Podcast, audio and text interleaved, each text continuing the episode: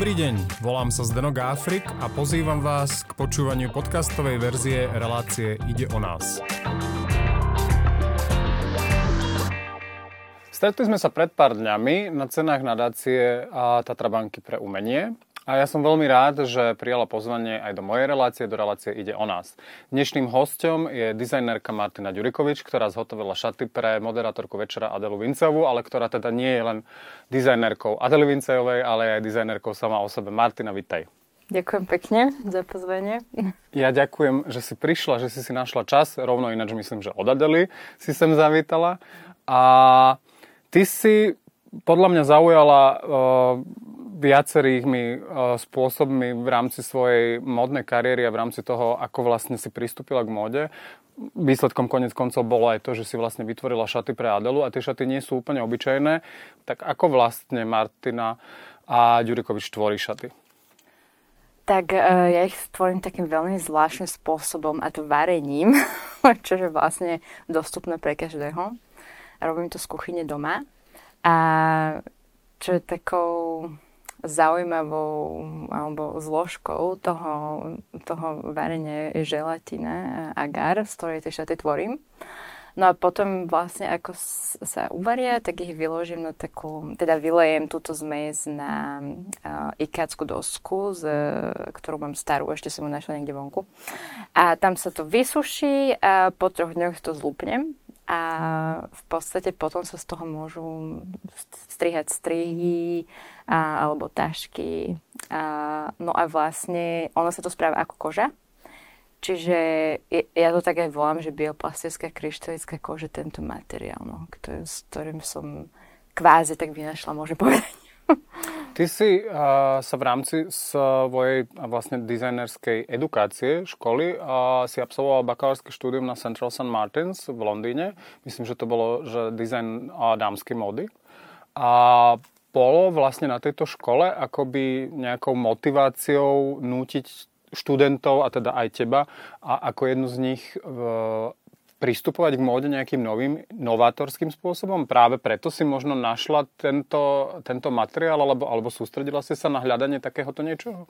Tam nás nejako extrémne neposúvajú do, nejakej, do nejakého smeru. Skôr je to také, že oni podporujú individualitu toho študenta.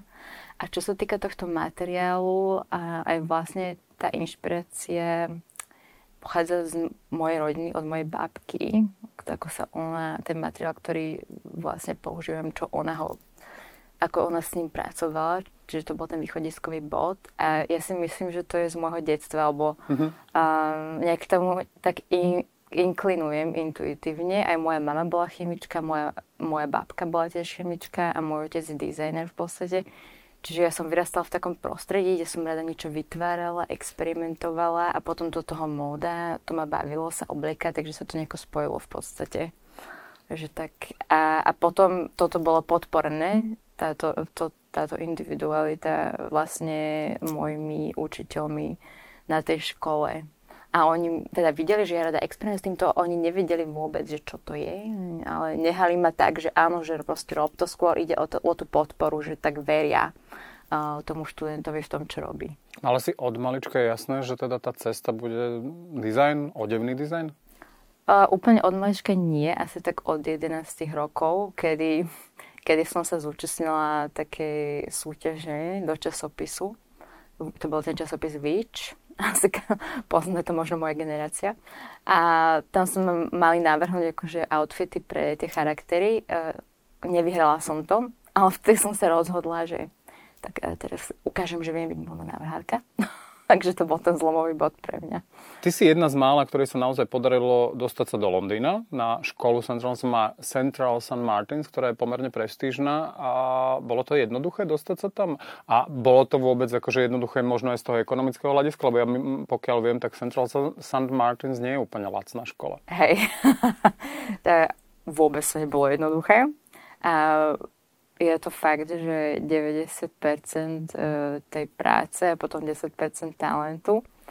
A prechádza sa tam dvoma alebo troma kolami príjmačiek, už si to presne nepamätám, ale viem, že najprv prvé kolo, že napíše sa nejaká esej, potom druhé kolo o, mini portfólio a potom tretie kolo je proste um, osobné interview s, s vedúcimi katedry, kde sa prezentuje to reálne veľké portfólio, priniesú sa kusy oblečenia Čiže vôbec nie je jednoduché, hlavne, že sa tam hlási strašne veľa študentov. A čo sa týka ekonomického, to vôbec nie. A ja, vďaka, ja vlastne môžem povedať, že vďaka tomu, že mne z hodou okolností e, zomrela babka, akurát tá, ktorá je inšpiráciou pre moju tvorbu, a tak vlastne rodičia, teda mama mi venovala časť tých peňazí mm-hmm. z predaja jej bytu a vďaka tomu som mohla ísť vlastne na školu. A potom sa to rieši, ostatné som si riešila študentskou požičkou, ktorá je prístupná viac menej pre každého v Anglicku. Uh, je to taká špeciálna požička, kde, uh, ktorá sa nemusí splácať za určitých podmienko, podmienok potom, ako študent vychodí školu. Čiže je to také benefičné v podstate. No. Ale nie je to jednoduché. S akými šatami si ty prišla vlastne do toho St. Martins? Lebo keď hovoríš, že si tam niečo už musela konkrétne priniesť. Ja som priniesla, som mala celý um, uh, pletený uh, taký športový kabát alebo bundu, ktorá bola posilikonovaná v tom čase. To bol ešte čas, keď som nepoznala udržateľnosť v mode. a potom som priniesla k tomu akože také legíny, to bol taký celý outfit. A ja som sa hlásila v podstate na ženskú modu, a, ale oni toto majú rozdelené, že pletenie, ženská moda, a potlač. A mňa sa učiteľka pýtala, no Marta, že ty nechceš ísť e, náhodou na, na pletenie, na ple, odbor pletenia? Ja, že nie, že, že ja nechcem robiť iba pletenie navždy. A no, potom ma tam zobrali, ale viem, že ma potom volali, že to dievča, ktoré malo ísť e, na, do pletenia, ale dostalo sa na ženskú módu v podstate, lebo som aj e, robila strašne veľa pletenia aj tak tam, no, takže... Ono, mám pocit, že pletenie je výrazne prítomné v celej tvojej tvorbe. Ono, keď si, a budú vlastne naši diváci vidieť aj fotografie, ktoré budú bežať priebežne počas nášho rozhovoru. A je to niečo, čo tiež pochádza vlastne z rodiny, možno od babky alebo od mamy, lebo pletenie, ja mám pocit, že zástupcovia tvojej generácie nie sú úplní fanúšikovia takýchto ručných prác, alebo áno? Uh, je to určite od mojej babky a mama tiež splietla, a, ale viacej to bola babka, že ona mi plietla, že reálne, že celé šaty z toho pre babiky. A aj to, že som mala veľa času, ktorý som s ňou strávila, Čiže ma k tomu tak ona viedla, mala aj pletaciu mašinu, takže som si to tam vyskúšala, to bol ten môj prvý styk s tým, no. A potom sa to vrátilo počas štúdia. To štúdium, ja mám pocit, že sa celkom zúročilo, aj, aj tá investícia do neho asi, lebo momentálne teda Minulý rok si vyhrala cenu Best Fashion Talent 2022 na akcii Fashion Life v spolupráci so Slovak Fashion Council. Z toho vyplýva, že sa zúčastníš na londýnskom týždni módy, myslím. A neviem, či nie o pár týždňov alebo mesiacov. A zároveň teda pracuješ aj v ateliéri Chanel. Môžeš povedať niečo trošku viac o tom? Mm-hmm. Tak momentálne tam pracujem ako textilná dizajnerka. Um, v, v štúdiu, ktoré sa volá Studio Tisu, čiže uh, textilné štúdio. A čo je vlastne moja práca. Je nás tam 6 ľudí, z toho dva stážisti. Ja som kvázi tak zodpovedná za tých dvoch stážistov a mám im teda prekladať um, zadania šéfky, ktoré sú väčšinou také citoslovcia, ťažko pochopiteľné niekedy. Takže človek tam musí byť nejaký čas na to, aby zistil, že čo tým chce povedať. No a náš tým zodpoveda za taký kreatívnu inšpiráciu pre celý dom, tvorenie moodboardov, čiže inšpiratívnych zdrojov a plus um, teda skúšok uh, takých malých látok, ktoré sú potom prezentované pre kreatívnu riaditeľku domu a takisto pre ostatné ateliéry. Pracujete na štruktúrach látok alebo na ich potlačiach? Alebo na Obidve. Obo? Štruktúru, aj potlač, aj farbu. A, a my dávame taký, tá prezentácia je kvázi taký celý mood, akože taký, taká energia tej kolekcie, čiže podáva, keď je to, že inšpirované kameliou, tak sa tam podáva kamelový čaj, potom je tam nejaká kam, kameliová um, torta, alebo neviem čo, nejaké, nejaké pochutiny, ktoré nejako súvisia s tým. No a potom po tejto prezentácii si teda kreatívna riaditeľka domu vyberie látky, ktoré sa najviac páčia a tie my vlastne dáme vyrobiť s dodávateľmi. Stalo sa už počas tvojho pôsobenia v tomto oddelení, že si Virginia Viard, kreatívna šéfka vlastne Chanelu nevybrala nič a dala vám to celé prerobiť, že musíte priniesť niečo nové? To sa ešte nestalo. Ja za môjho pôsobenia nie. A nemyslím si, že sa to stalo predtým ani. Takže a moja šéfka, ona mala celkom dobrý vzťah s Karlom, že vlastne oni boli dosť priatelia. Takže počas, je, počas neho sa to určite nestalo, si nemyslím. Považuješ ty Paríž za to miesto, že, že must be, akože že človek tam naozaj musí byť, aby pochopil tú módu, aby sa do nej naplno ponoril? Alebo je to pre teba skôr ten Londýn, kde si študovala? Mm, mňa veľmi zaujíma sa presúvať po svete a mhm. vidieť mm-hmm. módu všade. Že skôr ten Paríž je taký naozaj o tom luxury, akože to o tej luxusnej móde a o tých značkách s históriou, kdežto Londýn je viacej taký o mlad, mladej móde, taký viacej, že pouličná móda, streetwear fashion. A, ale čo sa týka mňa personálne, mi viacej vyhovuje Paríž, aj vďaka tomu, že moja tvorba je v rámci, ako keby založená na um, takom, také rebelizácii tej luxusnej módy. Mm-hmm že, že lebo tvorím niečo, čo je rozložiteľné, čiže má to hodnotu, nemá to hodnotu, v podstate aj keď je to ten luxus, čiže ja akože chcem tak um, uh, sa aj spýtať zákazníkov, že či vedia, z čoho je, ich mat- z čoho je ten materiál č- vy, vy, vyrobený, keď kupujú nejaký produkt z luxusnej značky a že či sú, či sú upovedomení o tom, Takže ja sa viacej vidím tam personálne, ale čo sa týka inšpirácie mody, akože všade by som chcela pochodiť. a ty si to už naznačila a vlastne sme to naznačili aj v úvode, lebo to je podstata tvojej tvorby a to je tá, myslím si, že udržateľnosť. Ono sa to veľmi často skloňuje, či už v rámci teda modného priemyslu alebo rôznych priemyslov, ale zostaňme v tom modnom a ako vlastne sa stretáva ten tvoj postoj a filozofia udržateľnosti s tým masovým módnym konzumom. Či už je to teda mass market, ak sa bavíme o značkách, ktoré si vedia Slováci kúpiť tu niekde v nejakom obchodnom centre, alebo potom aj ten akože luxury market, kde tiež vlastne tá produkcia je pomerne akože masívna. Áno. V mojej tvorbe, alebo teda z môjho pohľadu, ja sa s tým nestotožňujem, aj preto moja tvorba je založená na tom, čo vytvorím ja, alebo v budúcnosti, ak budem mať ateliér, dúfajme, tak to, čo sa vytvorí v mojom ateliéri a som veľmi proti mass produkcii, čo sa týka oblečenia. A, ale tam vlastne to už stiahame do otázky konzumerizmu mm-hmm. a, a, a v podstate výučby tej mladšej generácie, že ako, ako to snažiť zmeniť. Že ja sa to môžem snažiť zmeniť uh, svojou tvorbou nejakým takýmto, alebo aspoň niečo, čo môžem urobiť. Lebo v podstate, keď som vyštudovala, um, alebo keď som študovala uh, školu, tak človek to začne študovať ako dieťa, pretože sa rád oblieka, má rád tie povrchné veci, ale potom ako sa dostane uh, do toho priemyslu a vidí, že kde je ten problém, tak spraví nejakú reflexiu a sa zamyslí, že prečo to vlastne študujem a že kde môže niečo, aspoň zmeniť niečo úplne minimálne. No. Pamätáš si ty ešte ten moment, kedy vlastne nastal ten bod tej reflexie, že som si povedal, že fú, ale tak ja teraz asi toto celé musím prehodnotiť a postaviť sa k tomu úplne inak? Mm, hej, pamätám, bolo to 2020-2021, že nie až tak veľmi... Dávno. Áno. A keď ešte zostaneme vlastne pri tej parížskej móde a pri tom kultúr, ty sama nazývaš vlastne svoju tvorbu také, že, že.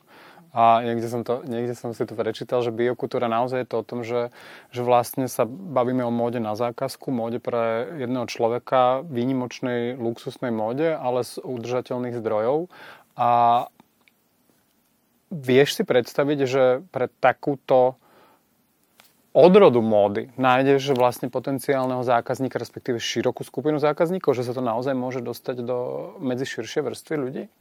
Ja dúfam, že určite áno a vlastne preto mám tú ideológiu toho bioluxury, čiže tej biologické luxusnej módy, uh, že teda sa snažím um, aj tou tvojou tvorbou v podstate hlavne uh, dať to upovedomenie, že naozaj tá, tá hodnota, ktorú si človek kupuje v, tom, v tej luxusnej móde, možno ani nie je taká uh, potrebné alebo dôležité, že aj tak sa všetko v podstate rozplynie v aj mi všetko pominie. Čo sa týka vlastne tej um, toho termínu um, biokultúr? Áno, biokultúr vidím tam potenciálnych zá, zá, zákazníkov, však samozrejme, keď niekto niečo začne, tak musí, musí mať pozitívny, pozitívnu predstavu o tom, ako to vyjde. A, no, ja... No dokonca aj pozitívny feedback v tvojom prípade, lebo ja si myslím, že tých feedbackov akože na, na to, čo tvoríš, je, je viac ako dosť a pozitívny. Hej, akože je tam tá podpora v podstate aj v práci, akože ma dosť podporujú s tým, ale zase je to také, že ja som iba jeden malý element a ak by sme naozaj chceli niečo uh, zmeniť, niečo väčšie, tak naozaj by trebalo začať od tých veľkých značiek, že prečo potrebujeme mať výrobu, alebo prečo človek potrebuje no, za každým niečo nové. Kdežto v mojom prípade to možno riešim tým, že tak môžeš si kúpiť niečo nové, keď už to nechce, že sa to aspoň rozloží v záhrade, alebo to človek zje, alebo neviem, že aspoň je to neškodné. No.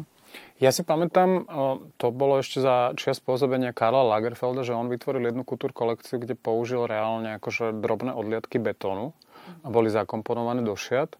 A, a celkovo sa mi zdá, že bolo obdobie, keď sa v kultúr veľmi experimentovalo s materiálmi a, a proste sa snažili tí dizajnéri byť inovatívni a originálni. Máš pocit, že toto dnešnej móde trochu chýba, alebo, alebo sa to deje, len si to možno neuvedomujeme?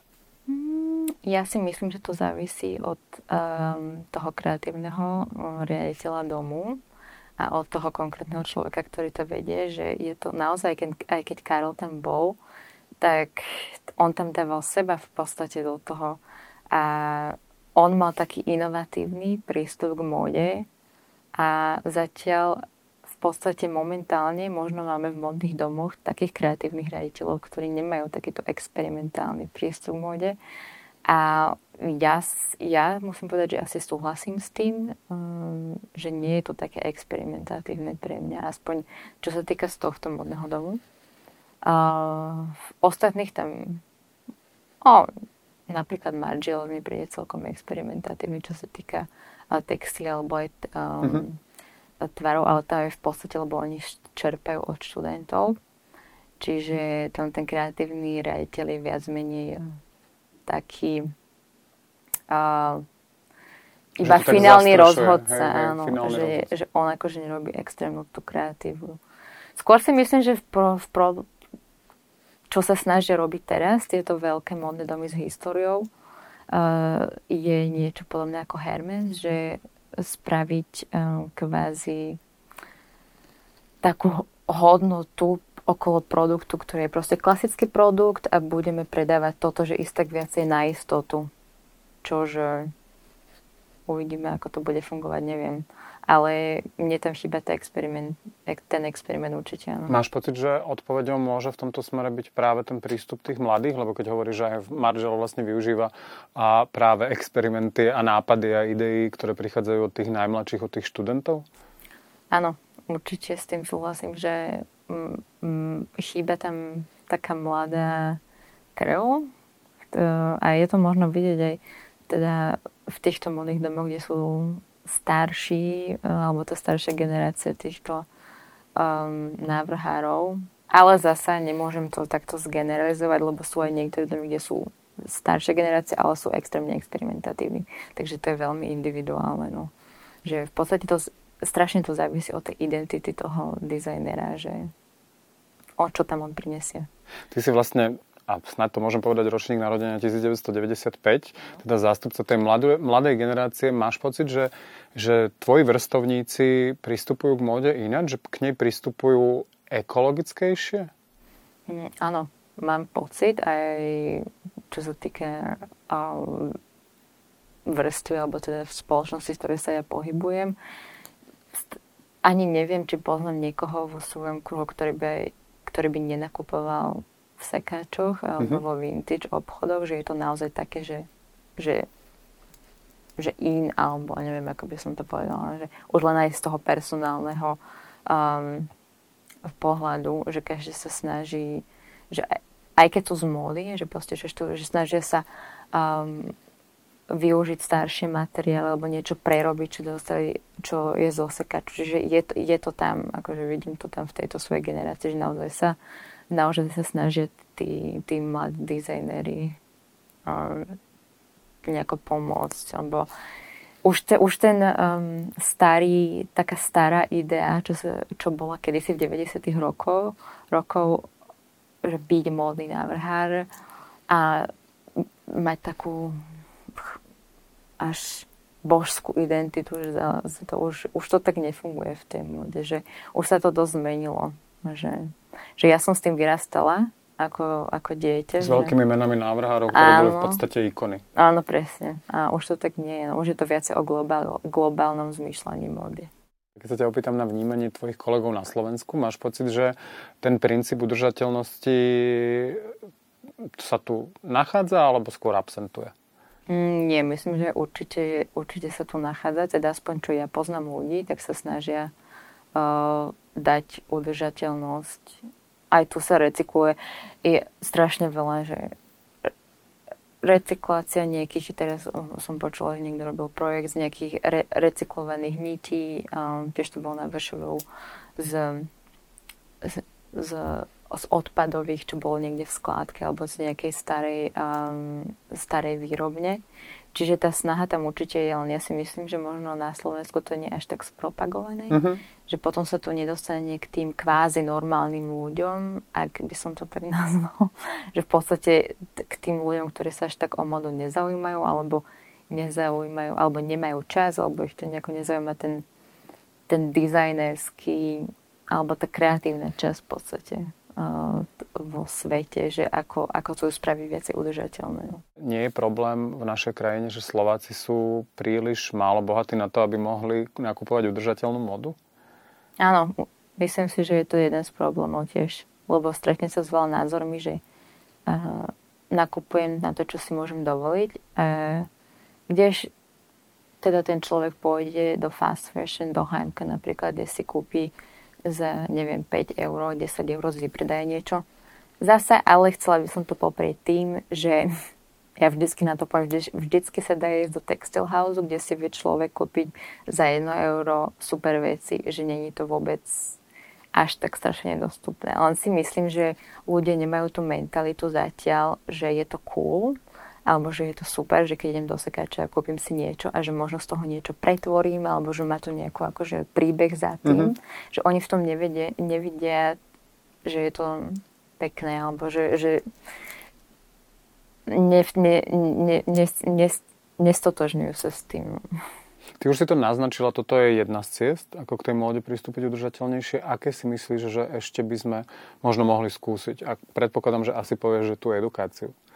Áno, no, tam by som začala sprvu, že edukovať už len, alebo spraviť možno nieko marketingovo tie, tie sekače cool, že aby tam ľudia chodili, že aby to nebolo, že smrdí to, že je to otriasné, že lebo s takým názorom sa stretne niekto, kto chce byť nejaký tínedžer, tak chce mať nejaké značkové veci, alebo možno nejaké HM, že tak to je super. Ale veľa, veľakrát si neuvedomia si deti alebo tí tínedžeri, že môžu mať cool veci aj zo sekáča. Čiže možno aj tak by to stačilo od rodiny v podstate. Že keby, že generácia rodičov je pouvedomila na, toľko, že bude to dieťa viesť, ale potom zase musí byť aj to školské prostredie také, takže tam sa už dostávame do tohto problému. Čiže je to také kolektívne, viacej Neviem, no, asi, asi by som začal, že spraviť cool ten sekač, aby sa niečo zmenilo a tak to dáve do, možno používať to v reklamách, alebo neviem, že idem do sekač, neviem, deti sa to naučili, lebo tak sa to programuje deťom v podstate, že... Ťažká otázka, už celkom k záveru, ako ty vidíš budúcnosť módy? Čo, čo nás čaká o 10 rokov, o 20 rokov? Čo bude možno uh, Martina Ďurikovič robiť o 10-20 rokov v rámci módneho priemyslu? Tak čo ja budem robiť? Dúfam, že niečo udržateľné a niečo, čo, niečo nápomocné, lebo potom by som to považovala asi za zbytočné. A, a ja sa snažím byť pozitívna, čo sa týka budúcnosti modného priemyslu. A naozaj teda, um, ako by to mohlo byť um, vlastne, ako by mohli byť tie biomateriály využité, ktoré, ktorými som ja takým veľkým zástancom, uh, si myslím, že by bolo treba nájsť nejakú, nejaký spôsob, akým by tie veľké firmy vedeli mať z toho profit. Mm-hmm. Lebo ak, ak, ak no, budú mať na to zi, budú mať zisk z toho, že vyrobia ten biomateriál, tak oni ho budú vyrábať. To není problém. Oni len z toho, lenže zatiaľ je to v takom štádiu, že uh, tie veľké firmy alebo tí, tí, tí, pro, tí čo to produkujú, tie, tie látky, tak sa im o mnoho viacej oplatí profitovo vyrobiť niečo, čo je viacej neekologickejšie a niečo umelé, alebo no, ako vypestovať nejaký biomateriál. Takže skôr asi z hľadiska technológie, že, že tam ja dúfam, že by sa to nejako vedelo posunúť týmto smerom, že by to bylo benefičné. A potom možno aj mass produkcia z biomateriálu by bola možno hej, lepším krokom pre pre modu. Posledná otázka. Čo uh, plánuješ na Londýnsky Fashion Week? Pôjdu tam veci, ktoré už mohli vidieť aj slovenskí diváci, alebo teda konzumenti módy na viacerých podujatiach tu na Slovensku, alebo pripravuješ niečo úplne nové? Pôjdu tam aj modely, ktoré, som, ktoré už boli vidieť a potom budeme mať a ďalších 6 nových modelov. Takže to bude vlastne prepojené kvázi. Uvarených, vysušených, ušitých? Áno, presne tak. Jahodových. Jahodových. Ďakujem veľmi pekne Mati Ďurikovičovej, slovenskej dizajnerke. Ďakujem aj pekne. A ďakujem aj vám, a milí diváci, poslucháči a čitatelia Deníka Pravda za pozornosť teším sa opäť pri ďalšej epizóde relácie Ide o nás.